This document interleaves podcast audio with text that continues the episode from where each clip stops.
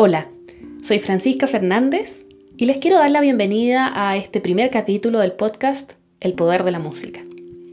Este podcast es parte del programa Música en tu Parque de Parque del Recuerdo y ha sido creado como una instancia de reflexión y de aprendizaje en torno a la música y la forma como podemos relacionarnos con ella, favoreciendo nuestra salud y nuestro bienestar.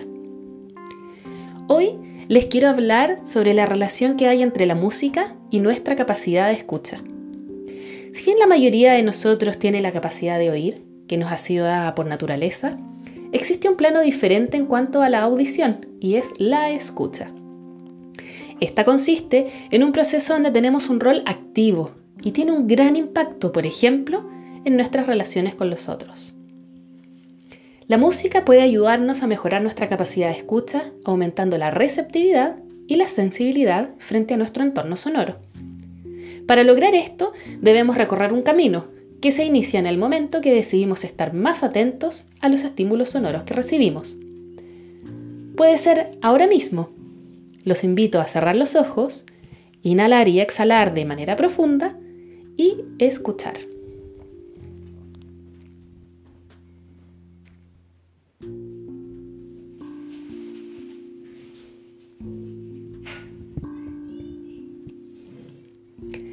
Perros que ladran, pasos, niños que juegan a la pelota a lo lejos, autos que avanzan, alarmas, pájaros, el sonido silente de un horno encendido, el vecino que tiene el televisor un poco fuerte, lluvia, viento.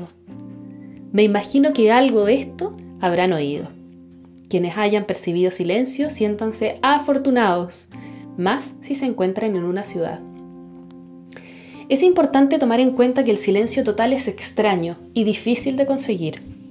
Sin embargo, podemos hacer el ejercicio de buscar un entorno lo más libre de sonidos o ruidos posible y para esto es preciso ir haciendo consciente cuáles son y eliminarlos de forma temporal en la medida de lo posible. Si tienen un poco de tiempo y un espacio para ustedes y logran hacer esto que les he propuesto más arriba, los invito entonces a seguir avanzando. Les contaré aquí tres posibles ejercicios que pueden realizar y que no solo los ayudarán en esto de la escucha, sino además les facilitarán una mayor conexión con este momento, una oportunidad de distensión en medio del día. El primer ejercicio consiste en dirigir nuestra atención al sonido o música que nos esté acompañando en este momento. Ya sea que lo elegimos o que es lo que hay disponible en el espacio donde estamos presentes, Lleven su atención hacia ella, siendo especialmente conscientes de que en este momento no importa ninguna otra cosa. Nada existe fuera de ti y los sonidos que estás escuchando. El segundo ejercicio consiste en escuchar de forma incondicional. Para esto, los invito a liberarse de toda forma de anticipación, juicio o expectativa en relación a aquello que están escuchando. Poner atención a este estímulo solo como algo que suena y que yo escucho, libre de etiquetas, comparaciones o ideas preconcebidas. Es una realidad que la escucha siempre involucra filtros. Este ejercicio nos invita a limpiar esos filtros y abocarnos solo a escuchar.